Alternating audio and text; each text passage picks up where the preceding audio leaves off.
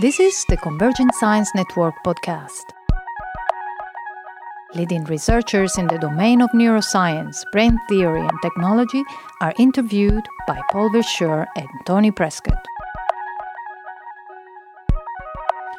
This is Paul Verschure with the Convergent Science Network podcast.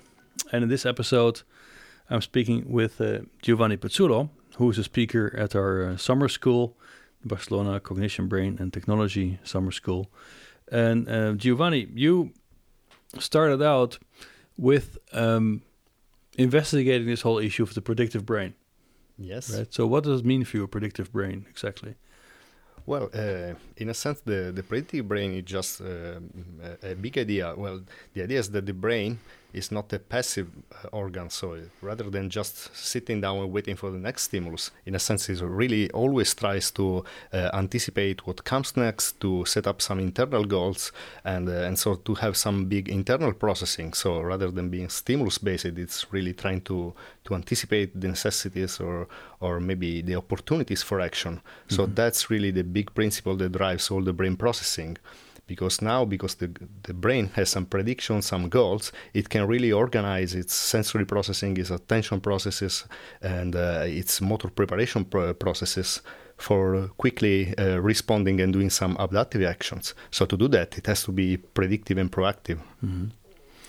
so but then where where does that really start? What are the good examples of this kind of prediction well, uh, in the literature, there are uh, many, many uh, partially disconnected literature on prediction. So, predictions in sensory processing, predictions in the motor domain, predictions also in higher cognition. In that, for instance, I can try to anticipate what your next question will be.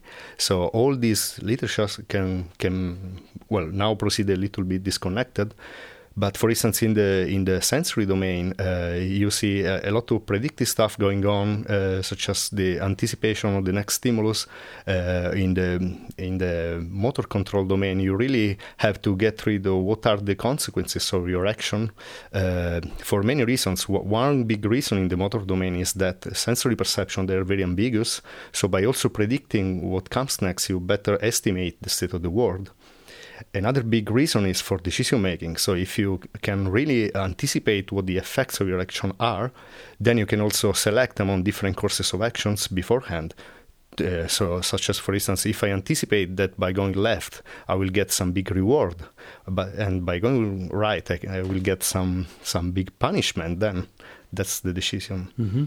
But now, in some sense, let's say also the physiological study of learning that started with Pavlov um, one of the first observations of Pavlov was was that the brain is predicting, right? So yes, um, that's also a key feature of classical conditioning. So in some sense, the concept of prediction is with us for a long time. Indeed, as, as some speakers have said, like sometimes certain things get so old that they sound new again, right? So, so what is actually really new in in this current movement of uh, of the brain as a predictor? Well, um, actually, I, I, completely agree that also in classical conditioning you have this predicting dynamics going on.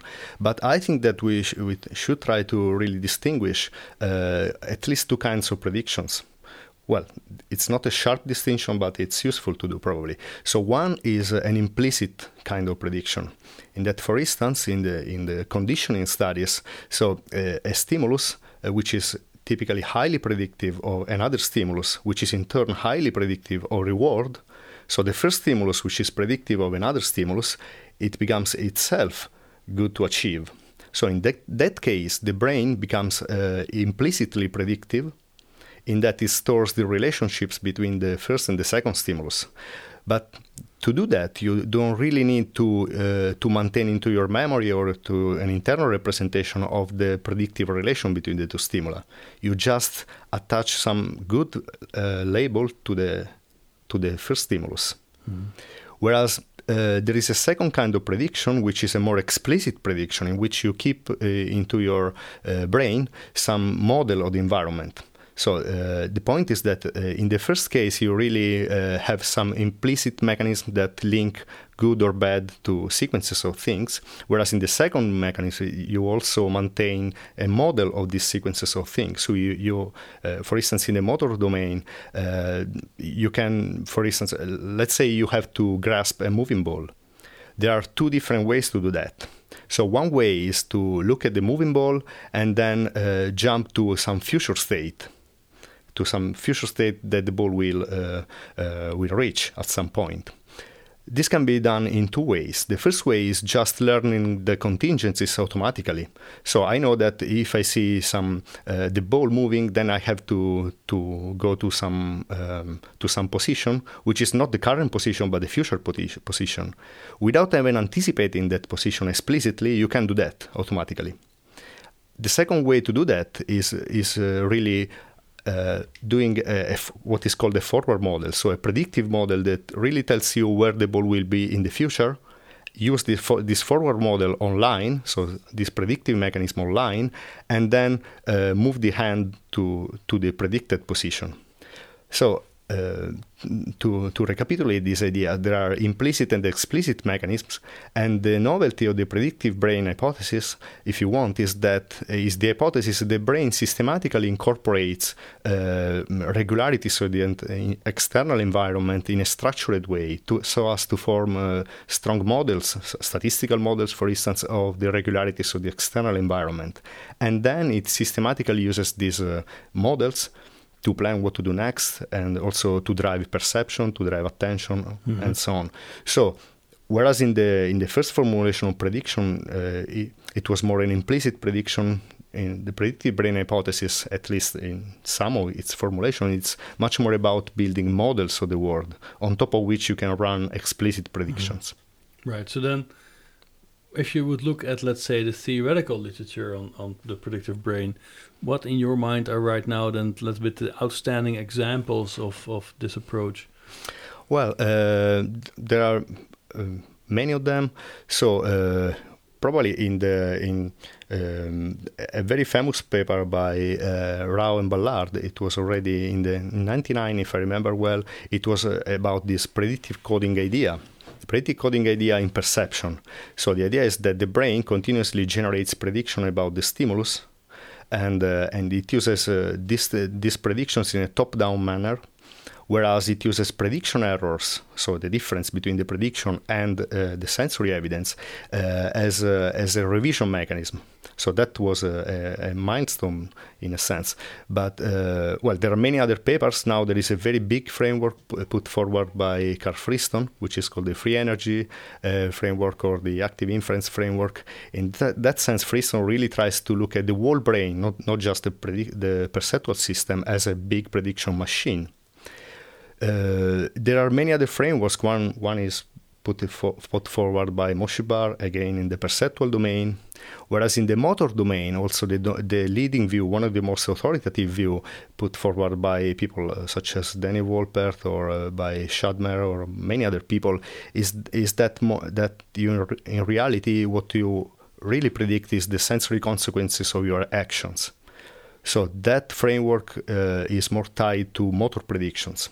Mm-hmm. Uh, other people, such as Marc Jeannerod or others, they have tried to expand this framework from the, the prediction of the sensory consequences of actions to more complicated forms of cognition, such as reusing this prediction for uh, understanding of the action of others, uh, such as using, reusing this prediction for imagery, and so mm-hmm. thinking at more abstract situations. So I would say that there are many uh, many fields in which prediction have been studied and uh, and also some converging frameworks. Right. So now, if we if we talk about your own experiments in in let's say the role of prediction in problem solving, you you show some examples of what you called embodied problem solving. Yes. Right. So. Um, how, how does that which which aspects of the predictive brain are these experiments exercising? Well, um, it's not so simple to explain the to explain the videos that I shown, but uh, just to recap, it's just a video of a climber, and uh, maybe you know, but climbers prior to a, a prior to a competition, they have some time to look at the climbing wall that they will then climb during the competition. The nice point is that they see this climbing wall for the first time and there are many in these climbing walls. There are many climbing holes uh, arranged uh, all over all through the wall, and the climber have a, has a one minute or a few minutes for figuring out how to better climb this wall.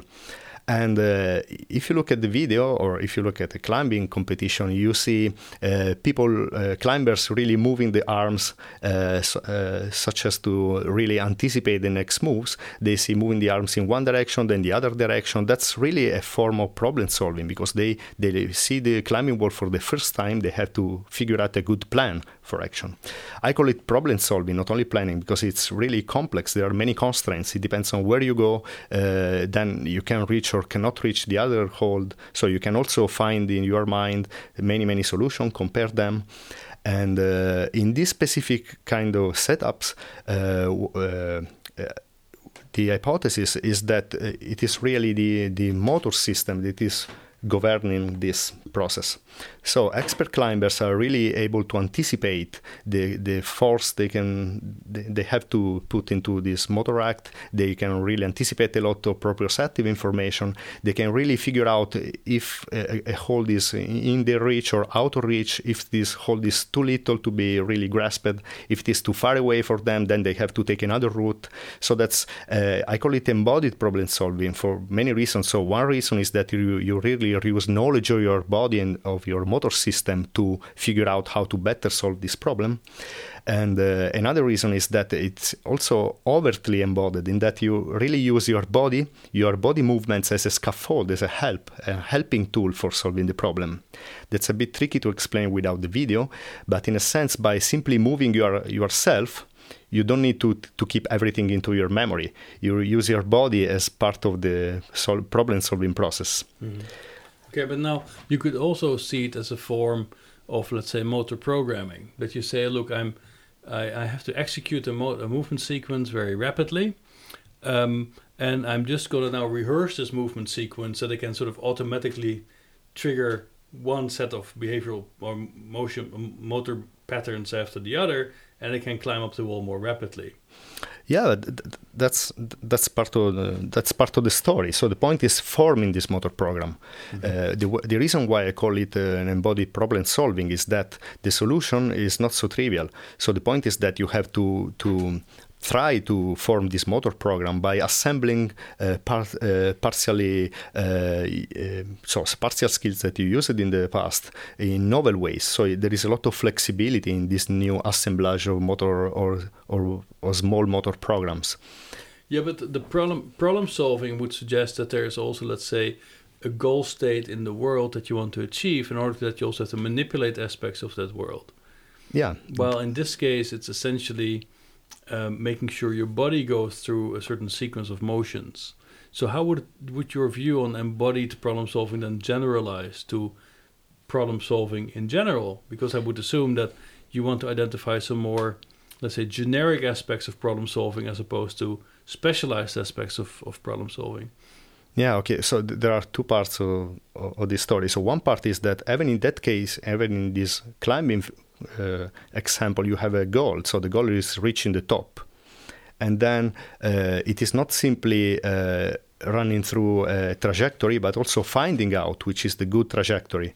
So it's uh, not so not so different from the Tower of London or other typical problem-solving setup. So you have a goal state, and you have uh, uh, many many sequences of moves that you can do and you explore the, this, uh, this space of possibilities but the trick is that you explore it in intelligent ways so you mm-hmm. don't simply find, try out all of them you really use your expertise to find out how to better explore this. Mm-hmm. The second point is that you really use knowledge incorporated into your body, your motor programs, to figure out what are the constraints of the problem.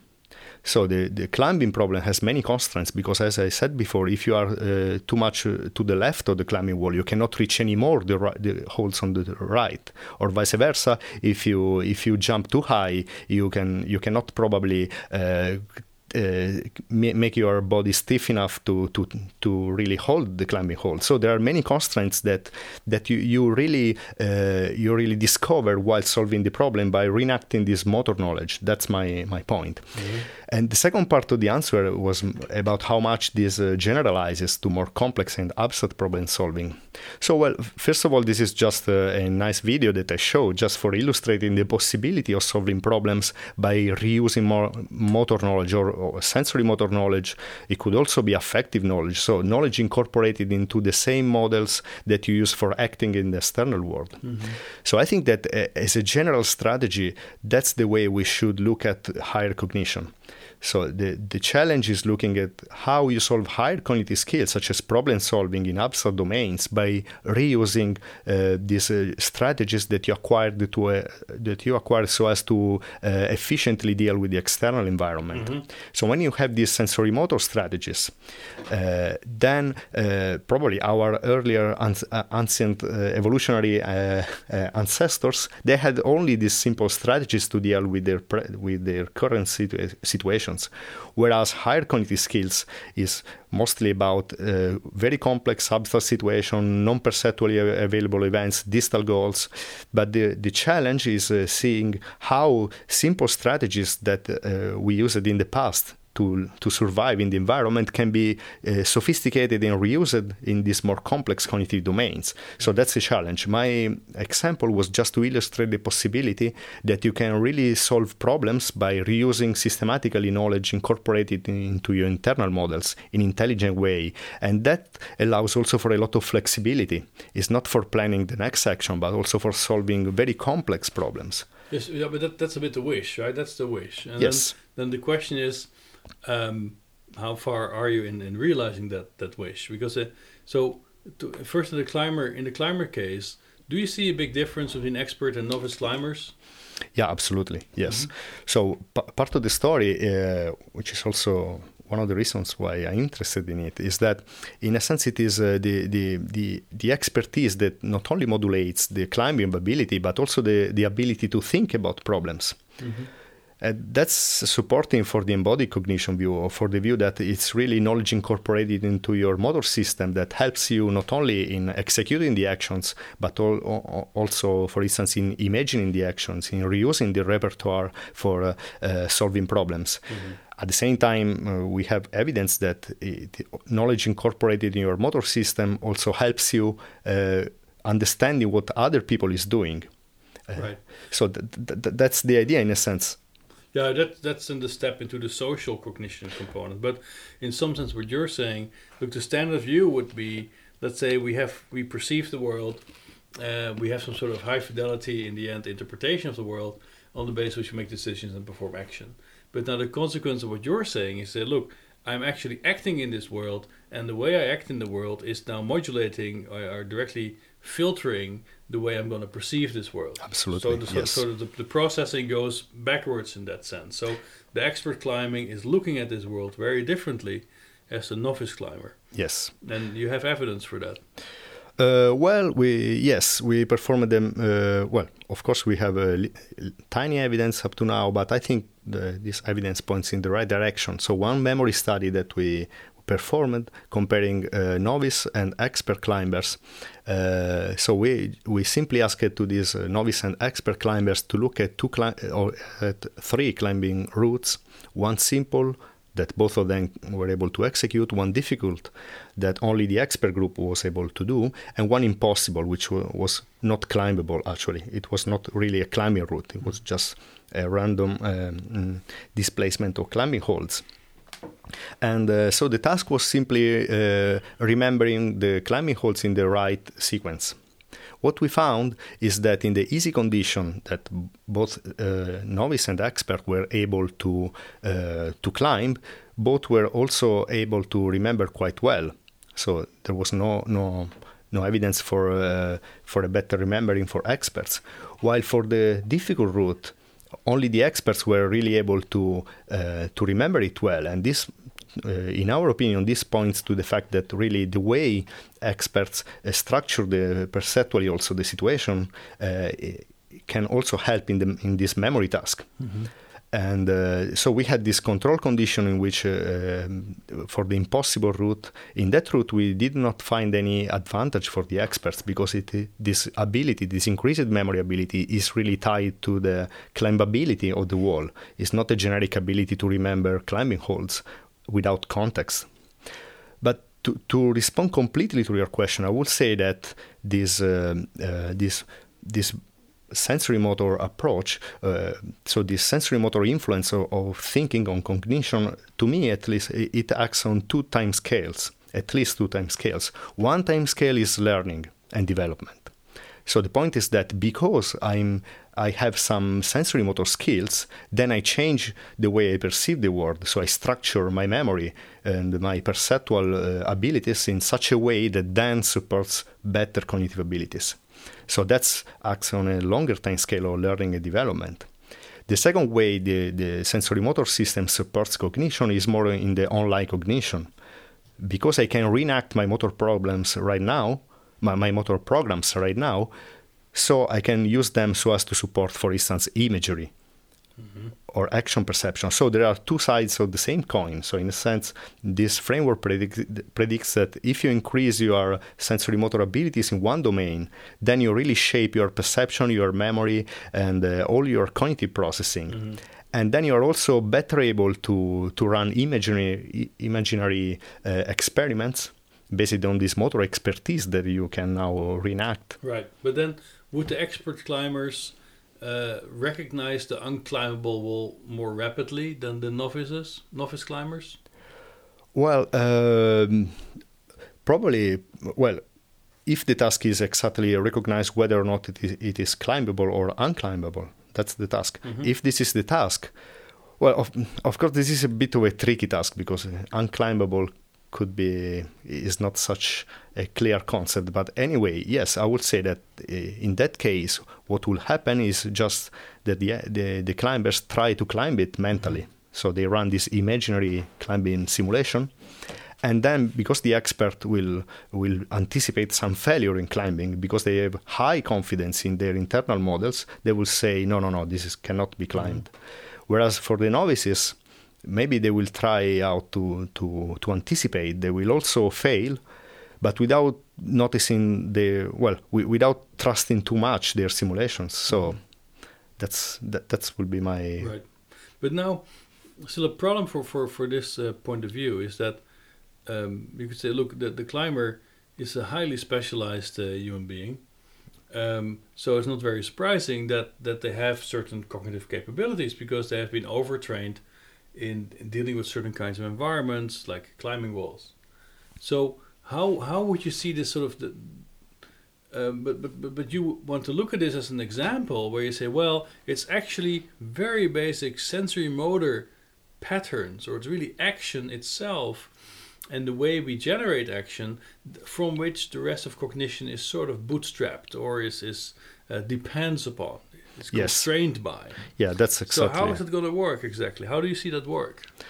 Well, uh, I would say that now we don't have any any perfect story yet, but the point is really that action and the goals implied in the action and the predictions implied in the action, they are really key to cognition and to develop increasingly more complex cognitive skills. Mm-hmm. So uh, at the beginning, so th- that could be a simple story. So at the beginning, the brain is simply organized around these uh, goal selection and specification and selection tasks. So they have to integrate information from the external world, from the memory, from affective states, to very very quickly uh, jump into uh, a good action selection. And to do that, as I was told before, uh, you mostly rely into your internally generated goal, goal state, affective processes, uh, attentional processes. The stimulus help you, but then it's the brain, which is autonomous, is doing the job. Mm-hmm. But then, as the sensory motor uh, abilities of this primitive architecture develop over time and increase your abilities, they increase their ability to control the external world and to predict it. Mm-hmm. So they start uh, incorporating more and more knowledge, more and more uh, uh, st- also structure from the external environment into their predictions, into their motor control actions. Right. So how, how are you going to to validate this prediction? Is it a pure experimental exercise, or are there other ways to get this validated? The framework, you mean? Yeah.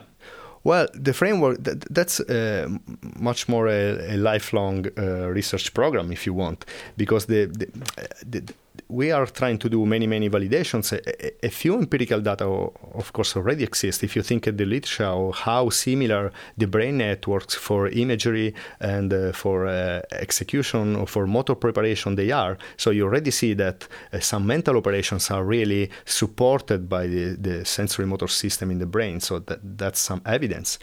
Uh, there, there is evidence. Well, there, there, are also patient studies that say mm. that uh, in some conditions, uh, the the imagined action cannot be really stopped from being overtly executed. So that's another part of the story because in this story, it is uh, it is the internalization of the predictive mechanism that really supports cognition. So you first predict predict things in the external world, then you internalize this capability of predicting, and this eventually lets you to rehearsing entire sequences of action without executing them. Mm-hmm. But then a prediction of this framework is that if you really do this covert mental uh, imagery, if you want, or this covert predictive mechanism, and you cannot uh, really separate these internal processes from uh, the the overt execution, then this implies that what you imagine you immediately do.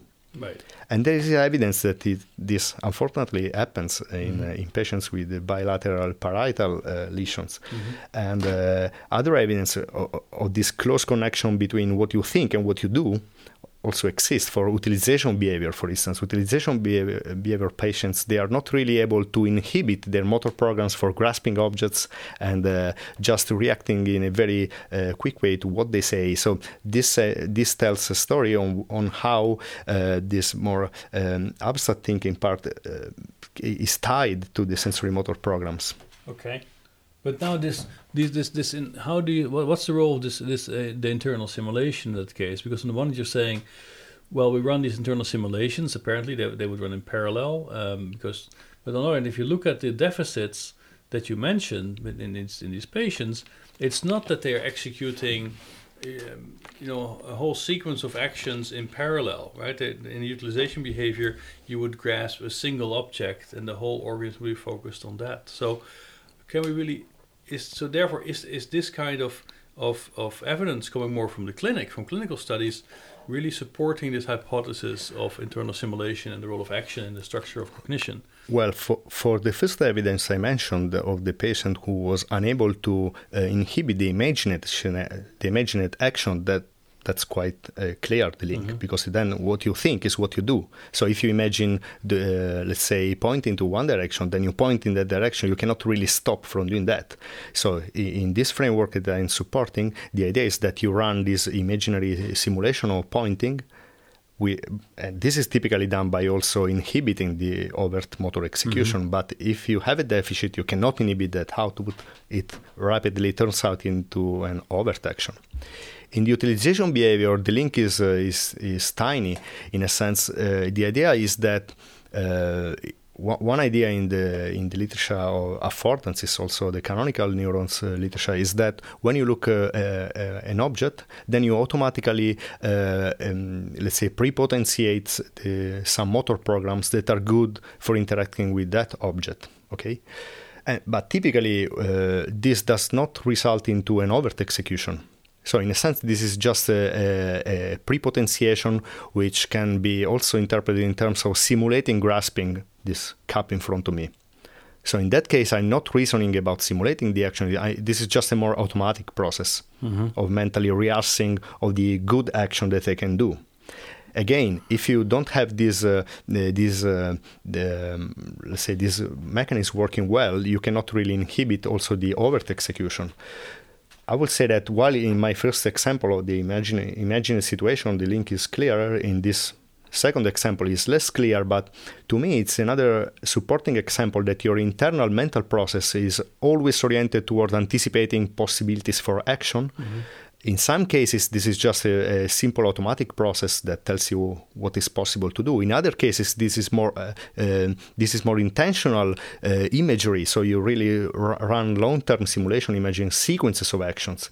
Uh, but this, there is, I see a continuity in this. Mm-hmm. So I see. So the good thing about this framework is that you do not have to postulate any different set of cognitive representation for different tasks, any module for uh, thinking that is separate, completely segregated from the action control and specification, but you have a continuum, a continuum reuse of the same abilities in more complex ways. Uh, okay, but then would you see this as being, let's say, layered in some way? That you have, let's say, sensory motor capabilities of, let's say, varying levels of complexity with some sort of discrete steps between them, or it's really a continuum?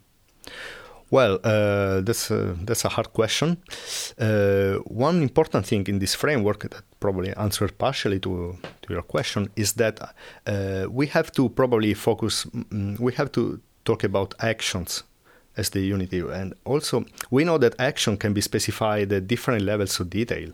So there, there are actions that are specified at the level of movement of a single finger, whereas there are other actions in which the action, but also the, the goal of the action is specified at a more abstract level, that is grasping this uh, this object, this cup. Whereas there is uh, still another level of action and intention associated, which is, uh, uh let's say, drinking from this cup. So the actions, uh, uh, all these, all these levels are are in a sense they, they are uh, they support one another sense. So of course, the more abstract actions have to be finally uh, specified in term in more uh, fine-grained terms of the movements of the fingers. Mm-hmm. But this this is a, a, structure, a cognitive structure that has different layers, probably, or we don't know exactly, but at least uh, you have a big uh, structure in which you can uh, you can really specify actions at different levels of uh, complexity, a different level of abstraction with more complex intentions. And the arguments uh, that we do is not that we always use the the lowest level the lowest mm-hmm. possible levels. At some point, you can really think and uh, do some imagery with by using actions and their associated intentions at intermediate or even at abstract levels. So that's probably answers. Right. So now one way to test some of these ideas, you you were performing and presenting experiments on joint action. Yes. Right. So, um, so so how does joint action now help you to understand um, this model of of cognition and action in the end? Well, the reason why I I went into joint action uh, in my presentation is that, uh, as I told before, uh, I would like I would like to come out with a convincing story or more complex cognitive abilities developed based on simpler cognitive abilities. So here the steps that I presented are okay. I start doing my action, but then uh, I, am in a social domain, and so maybe I need to do some action together with you. So in this case, I can reuse a lot of what I know about my action system to to anticipate you and to uh, to get into your intentions. So to get rid uh, of your motor system or your motor action of your intentions. In this case, this is just the beginning of a story in which I, I reuse my sensory motor knowledge or my uh, action execution and prediction abilities to get uh, into more and more complex situations. In this case, it is a, a social situation, but it could be even a non-social situation still another step in this uh, in this passage is that okay now I'm I'm able to use my uh, predictive abilities to predict you. I use my body and my action system as a model to understand your body and your action system. And, uh, and then I maybe use uh, uh, these abilities to plan long term joint action to do that, then I have planned some more coordinating actions. So I have to plan how to really achieve them in practice. I have maybe to to invent some way to better coordinate with you, mm-hmm. and maybe at some point you invent more and more complex things. You extend the boundaries of your control to the control of my body or to the control of our body or our combined actions. Mm-hmm and maybe also to the control of your internal states, so your beliefs, your uh, intentions. So I do some action to change your intention. So I, not only I control my body, I now control me and you, and mm-hmm. now control you, and I know that. Uh, even after this interaction, you will have some new beliefs. I extend my control abilities, control uh, capabilities from myself to you. Mm-hmm. So that that's uh, this the very beginning of a story in which we begin to to go into more and more complex cognitive abilities, starting from simpler ones. Right, but um, so for the for the joint action experiment, you you were looking at uh, hand movements essentially, right? You yeah. were tracking hand movements. Mostly, yes. Yeah, and then you also built a model of that. Yes. Okay. So so which aspect now of the of the joint action control of hands do you capture in this in this model? Well, uh, if we think of the model specifically, then uh, well, in a sense, the key idea of the, of the model is that uh, it's not completely new, uh, is is not new. There are ma- many mo- many similar models, but the idea, in a sense, is that I, I really use my own action abilities as a model to understand your action right now. So the model can can predict the, for instance, the hand trajectory, but at the same time, it can also uh, give some hint into your intentions and goals, because I know what are the the goals that are linked to my mm-hmm. motor actions. How does the model know that? Well, uh, let, us imagine uh, I see you moving your arm towards a cup. Okay, so now the hypothesis is that I run an internal simulation of the possible actions that I could be that are quite compatible with the actions that I'm seeing. I start predicting better and better your trajectory, and then let's see that this model fits quite well the data, so your hand trajectory. Because I know what is the goal of my hand action, I also can have some hypothesis of what is the goal. So because I know that my trajectory eventually reaches the cap and then grabs grasps it, then I can also infer or at least hypothesize that you will do the same. So I also know what is your goal.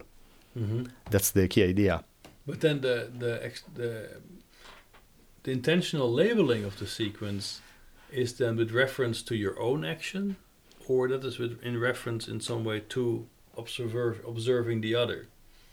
So the, the the idea of these kind of models is that you use uh, uh, what you know about the link between the trajectory of your arms and your goal. You know them because you execute them. You use exactly the same link to get to, to get some understanding of, of right. what the other is doing. So that's the idea. So you need some sort of you have first some sort of self-monitoring system that develops a self model that you then generalize to the other. This would be the step. Exactly. So uh, I will not not necessarily call it a self-monitoring in that you you simply need a, a, forward model and an inverse model. So you need some control capabilities for mm-hmm. yourself. And then you transfer you use this uh, exactly as a model to understand the other. Mm-hmm. so that's more or less the key idea. And this idea is pursued by many people actually also. Right. Mm-hmm. yeah. Okay so then um, so what's do you feel confident then that this original idea you had about this more, let's say, embodied problem solving, action as grounding, cognition, um, what tells you in this joint action task, where you now are generalizing this model to social interaction, that this is working? Because in some sense, I could also argue, well, it works because you have been imposing, you have really made the task pretty abstract, right? Because then I'm just observing these these hands moving in one plane um, I don't have to do anything about, let's say, invariant recognition of, of posture, of limbs, and so on. So, uh, to really now generalize this to, let's say, a realistic scenario where, where you have to observe another human moving about in space, um, is that just a, a, small matter of programming, or are there some fundamental steps still missing? Well, um, to answer this question, probably we have to go into a biggest, bigger picture. So the bigger picture uh, to me is that now, although I have emphasized these motor predictions, that's not the whole story. So, in a sense, uh, my opinion is that the brain is a smart guy. So, it, the brain always uses all the knowledge that it has, at least in principle, to do the job. So the point here is that uh, in in more realistic uh, uh, joint action or action observation scenarios, there is a lot, a lot, a lot of information available. There is perceptual information, which is available. There is some context information, such as, for instance, I see what are the objects within your peripersonal space. So that's mm-hmm. my prior. Uh, I I can have a lot of prior information on you. For instance, I know that you you guys you you like very much the the beer. Mm-hmm. So if there are in, in front of you, you see I, I, see some beer and I see some coke. I would maybe anticipate that you will grasp the beer. Mm-hmm. And then I also use this sensory mo- this motor simulation that I told because it is also useful. So I, I'm not assuming that the brain only uses this motor simulation part. It uses it it uses the motor simulation to support this action understanding because in this context it is very salient and very useful. Mm-hmm. Why is it very useful? Because uh, well, I have a very good model of my body. So it's a very good model, very good predictive model for your movements. Of course, I have also some percept- purely perceptual predictive mechanisms mm-hmm. that can help me predicting you. But I would say that in the case of uh, uh, of uh, human understanding, the model of myself is a very very good model of you mm-hmm. in most cases. So this is what the brain will will use the, the most.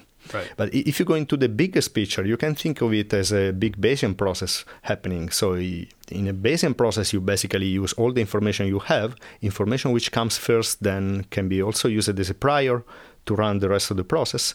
And then uh, all the new information that is collected is fused in, a, in an intelligent way. Intelligent here means that it is weighted depending on its uncertainty. Mm. So if the if the motor system is a very good model, the information it provides will be used very much. Mm-hmm. If this information is not good or it is failing, then it will not be, be used very much. Yeah, but you seem to now to drift away a little bit from your original uh, proposal because uh, I thought you, you started out by saying, look, cognition is really predicated on action. Yeah. Right. But now you seem to say something like, well, motor the motor system is one of many sources of information you could consider because the Bayesian system basically uses all the knowledge it has, and it, it, has knowledge about the motor system, but also about let's say perceptual systems. Yeah. Um, so, uh, or from memory. So, so uh, aren't you a bit drifting now in, in, in that argument? Well, I, I, don't think so because, uh, as I told before, uh, the way you collect this information in the first place is through learning, and through learning, the motor system has really influenced you a lot. So, also through learning, this uh, the, this perceptual information that I have, I have acquired it by also interacting with the world. Mm-hmm. So the motor system f- uh, really is used very much not only online, as I told now, but also during learning of course, the, we, we, don't have to be radical on that. So we, we, we don't think that uh, only the, the, motor system does something in the brain. There are many parts of the brain that are are used, and the, probably the point is is, is uh, the point is slightly different. The point is not all about the motor system. So the point is that the ability that you have to interact with the external world, which can be supported by many systems in the brain, prominently by the motor system, mm-hmm. but well, by many systems you reuse them consistently to achieve new cognitive abilities. So to develop and, and then to achieve new new goals specified at different levels.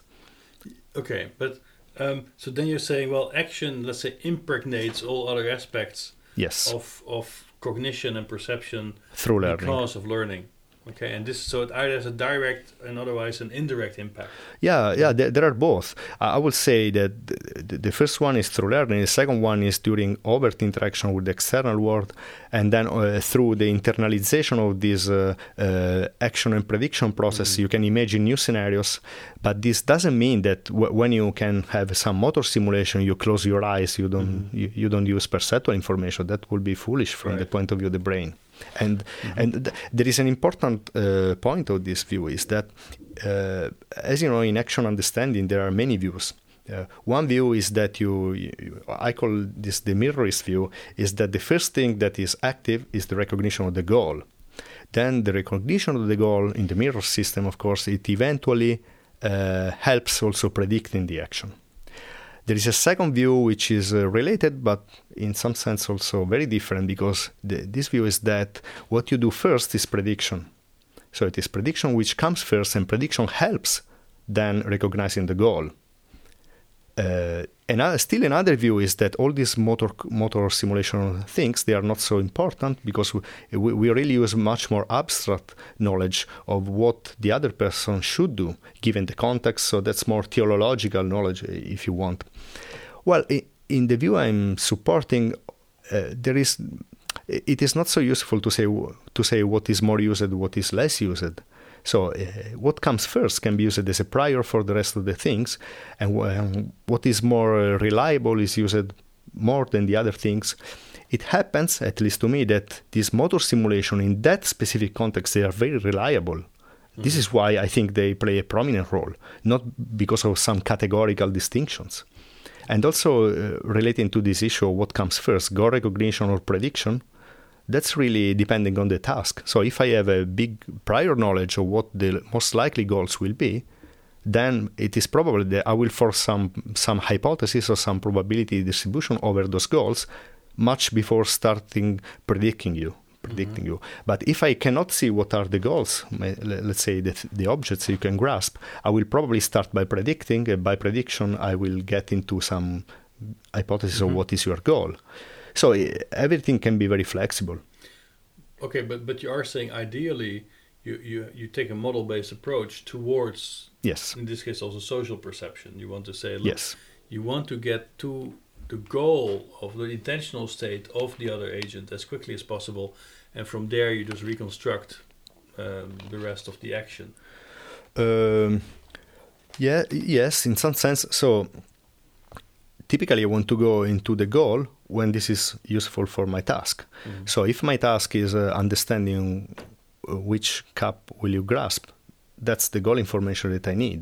Whereas if I don't want to hurt you, it's more the trajectory that I want to know. So it's my so uh, for instance when we are driving, I don't really need to know where are you going. Mhm. I don't care. I don't want to to to cross you or to or to hurt you. So it, it's not so much the goal uh, of what you're doing that is important, but it is the trajectory that you are doing right now.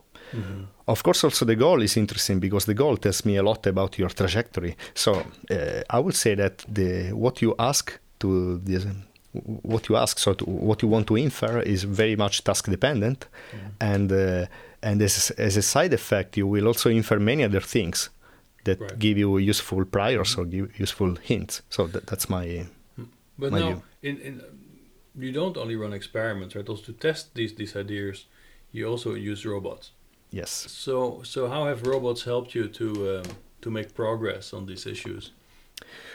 Well, uh, yes, we are running many uh, computational and also robotic um, experiments. So one, one thing that we have uh, that we have recently seen is that yeah, probably the, uh, this is very interesting again for the argument that more and more complex cognitive abilities can be developed on top of this sensory motor interaction. One thing that we are investigating with computational models and robots is the ability to signal in social contexts. So just to explain this very quickly, the point is that if we are supposed to do one joint action, okay, let's say building some tower together, uh, but of red and blue blocks. Okay, one red, one blue, one red, one blue. Okay, now we are interacting. We are supposed to do that, and uh, we are uh, able to coordinate to do that. But now let's imagine only I know th- what is the goal, what is the tower to be built. You don't know. So one thing that we are investigating with robots is how we come out with some good coordination without not with only one person knowing the, the task. In that case, uh, without using overt or linguistic communication. So what we have seen also in robot, that's a very hard problem because w- when you run computational robotic models, then you put your ideas into practice and you see that by simply predict, predicting the action of the others doesn't work too much because then uh, I I start predicting you, but uh, so the guy who doesn't know the job has to predict the actions of the other, but it, it is all, always uh, one step later. It's too late, so it doesn't work very well. So we we come out with the idea that the the guy who knows the job can also, in some sense, uh, support the predictive processes of the other or help the other in some sense. Uh, So how would you how would I help my other robot? Well, w- one simple one simple example is that I can make my behavior more predictable, Uh, such as, uh, or, or may, I can make my behavior more informative for you, mm. such as I, I can use my my choice of, uh, of action to dis- uh, to letting you understand very well what are my intentions. So you typically try to understand my intentions, but if the uncertainty is too high, I can, in some sense, help you mm-hmm. by with the wise choice of actions. That can be Right. very intuitive. But it could also be a way to test hypotheses about the other. It's not so much Yes. making your behavior more predictable. It must be a way to test whether the other has the right model of you. Absolutely, yes, that's the idea. So we we designed. but it's not the same thing, right? No, no, no. They are well. Um, they are related. So in one sense, also in my example, uh, let's call the the guy who has the knowledge the leader, and the other the follower. So in a sense, the leader can have some uncertainty on what what are the models of the follower. So of course he, he can use some uh, actions and uh, and uh, monitor the reactions of the other person just to to know what are the good models of the what are the models of the other agents what is he doing Right. and uh, when uh, the leader infers that the follower does not have good models, then he will fail. Then he can, uh, in a sense, try to help the, the follower. So the two processes are interconnected because mm-hmm. by so uh, by monitoring the process and by uh, by always trying to to keep track of the uncertainty of the other person, you really can plan uh, helping actions. Right. But now the the thing was interesting that so we go from action now to interaction. Yes. And in, in your research um, plan, that's really a very crucial step, right? Because you, you, you really seem to think that or propose that it's by getting a handle on interaction that you really can get to let's say a general more generalized understanding yes. of, of social behavior and also cultures. Yeah. So how, how should i see that generalization exactly? So well uh, the point is that i think that for uh, um, for many disciplines such as the study of language and communication the natural starting point will be naturalistic joint action that will be a nice starting point because now the hypothesis is that the mechanism that we that we use for interacting with the others in sensory motor domains then they provide a scaffold so they provide some help uh, for um, for developing, let's say, for instance, linguistic communication. The hypothesis, which has been called by Levinson this more interaction engine hypothesis, is that by simply interacting interacting in the external world, we really have some strong uh, pragmatic abilities to infer the action of the other, to do some turn taking, to do some joint attention, to anticipate the action and the intentions of the others. And this is a strong uh, universal basis also for language communication. So he hypothesizes, for instance, the children use this interaction engine to develop, uh, uh, so to understand uh, and to learn their mm. natural language. And that's exactly a point that we want to make. Uh, so we started studying these kind of joint actions. Now we come out with uh, with the formulation of the problem in which the two persons happen to solve a joint action optimization process. Mm.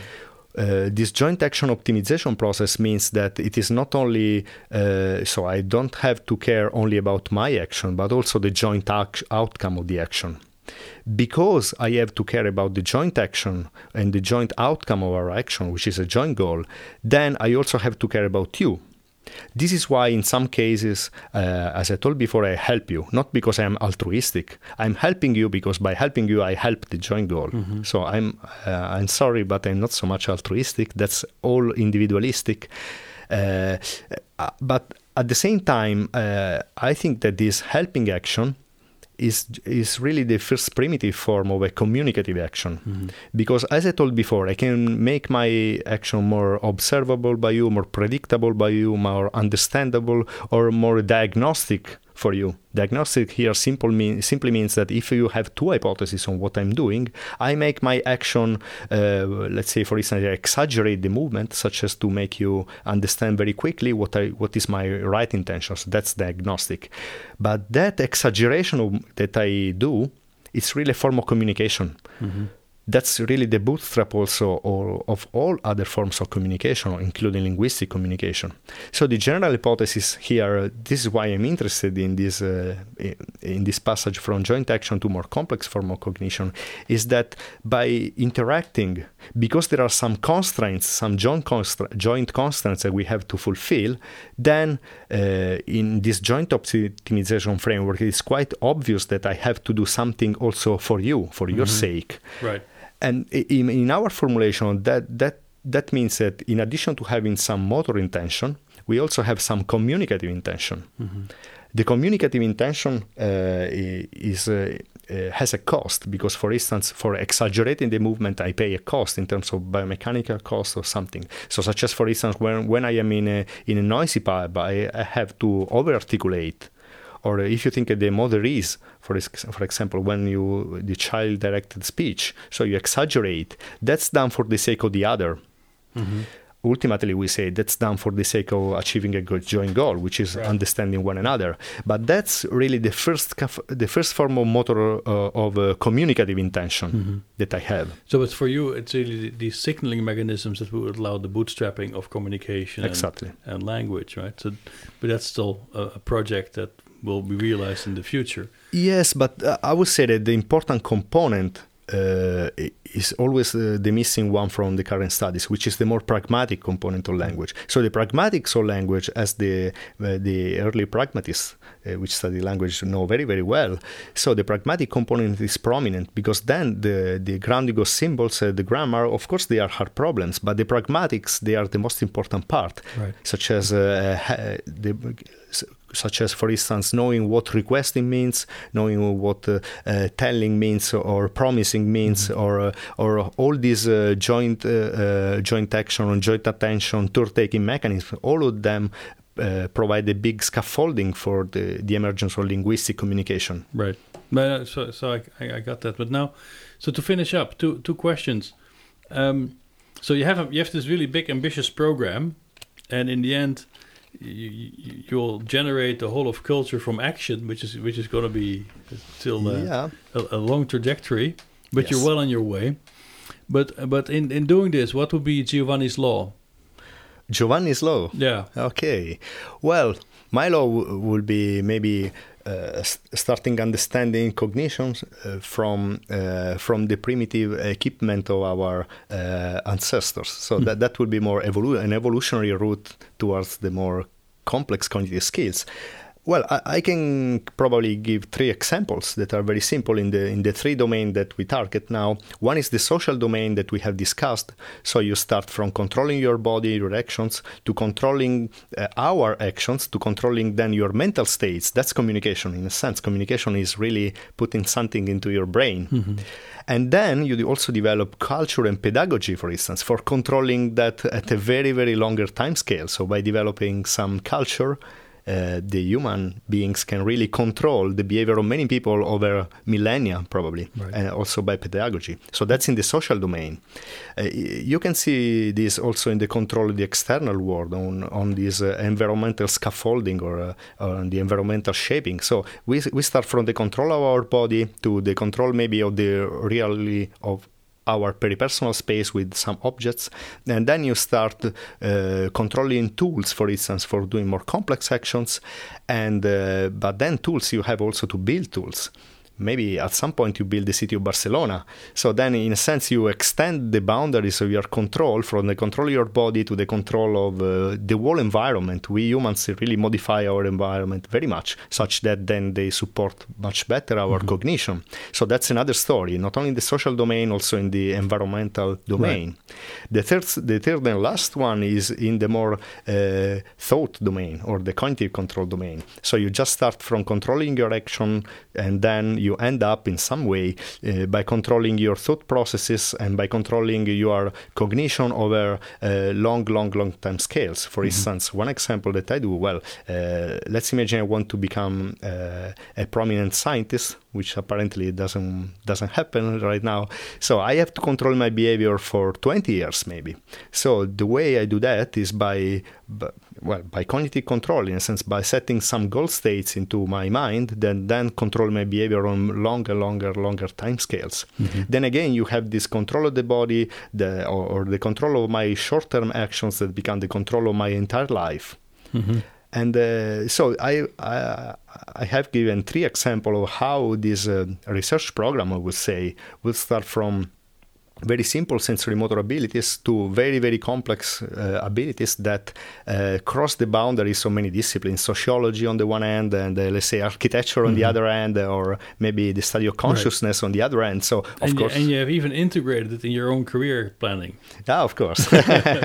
So the last thing the very last question then is uh, prediction. So if, if we come back then five years from now as a famous scientist to the summer school again, um, so what what's the one prediction we can uh, we can test on you by then? So what's the one prediction you would like to make today that you feel very strongly about that you and we can ask you about five years from now?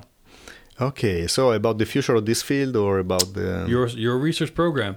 Okay, so uh, about my research program, so well, I think I've elucidated the principal, uh, my key goal, which is understanding higher cognition, uh, how higher cognition is based on sensory motor mm-hmm. uh, and predictive abilities. So the prediction is that at least we will have some nice demonstration in these three fields that I've mentioned before, much stronger demonstration than the ones that we have now, mm-hmm.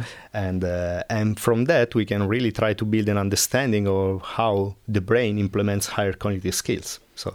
All right. At least one demonstration for each of the three fields. Mm-hmm. That's oh, that's very good. So, Giovanni Pezzulo, thank you very much for this conversation. Thank you, Paul. The CSN podcast was produced by the Convergent Science Network of Biomimetics and Biohybrid Systems, a project funded by the European Seventh Research Framework Programme more interviews, recorded lectures, or upcoming conferences in the field of biomimetics and biohybrid systems, go to csnnetwork.eu. And thank you for listening.